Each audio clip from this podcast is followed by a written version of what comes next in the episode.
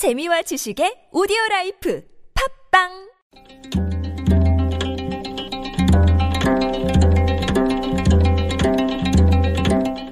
한문학자 장유승의 길에서 만난 고전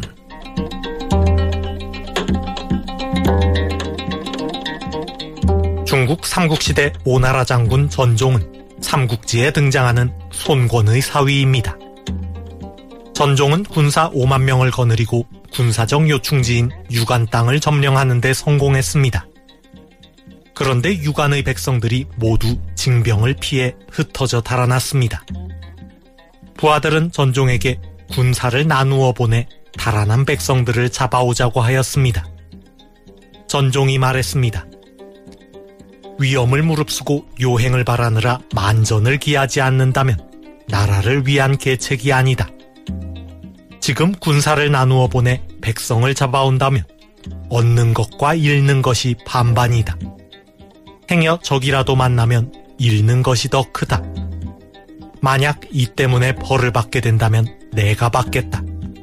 나는 공을 세우려다가 나라의 기대를 저버리는 일은 할 수 없다. 정사 삼국지에 나오는 이야기입니다. 흩어진 백성을 잡아오기 위해 군사를 나누어 보내면 백성은 얻겠지만 군사는 잃게 됩니다. 얻는 것과 잃는 것이 반반입니다. 행여 적이라도 만나면 얻는 백성보다 잃는 군사가 더 많을 것입니다.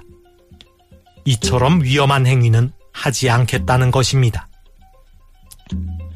얻는 것과 잃는 것이 반반이다. 한자로 득실상반입니다. 얻을 득, 잃을 실, 서로상, 절반반. 득실상반은 이익과 손해가 엇비슷한 행위를 가리키는 말입니다. 중국 정부가 중국인들의 한국 관광을 전면 금지했다는 소식입니다. 사드 배치에 따른 보복 조치입니다.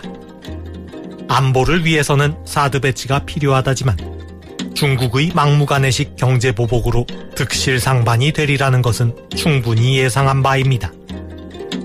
그런데 정작 배치를 강행한 정부는 뾰족한 대책이 없다고 하니 우리 정부도 참 막무가내입니다.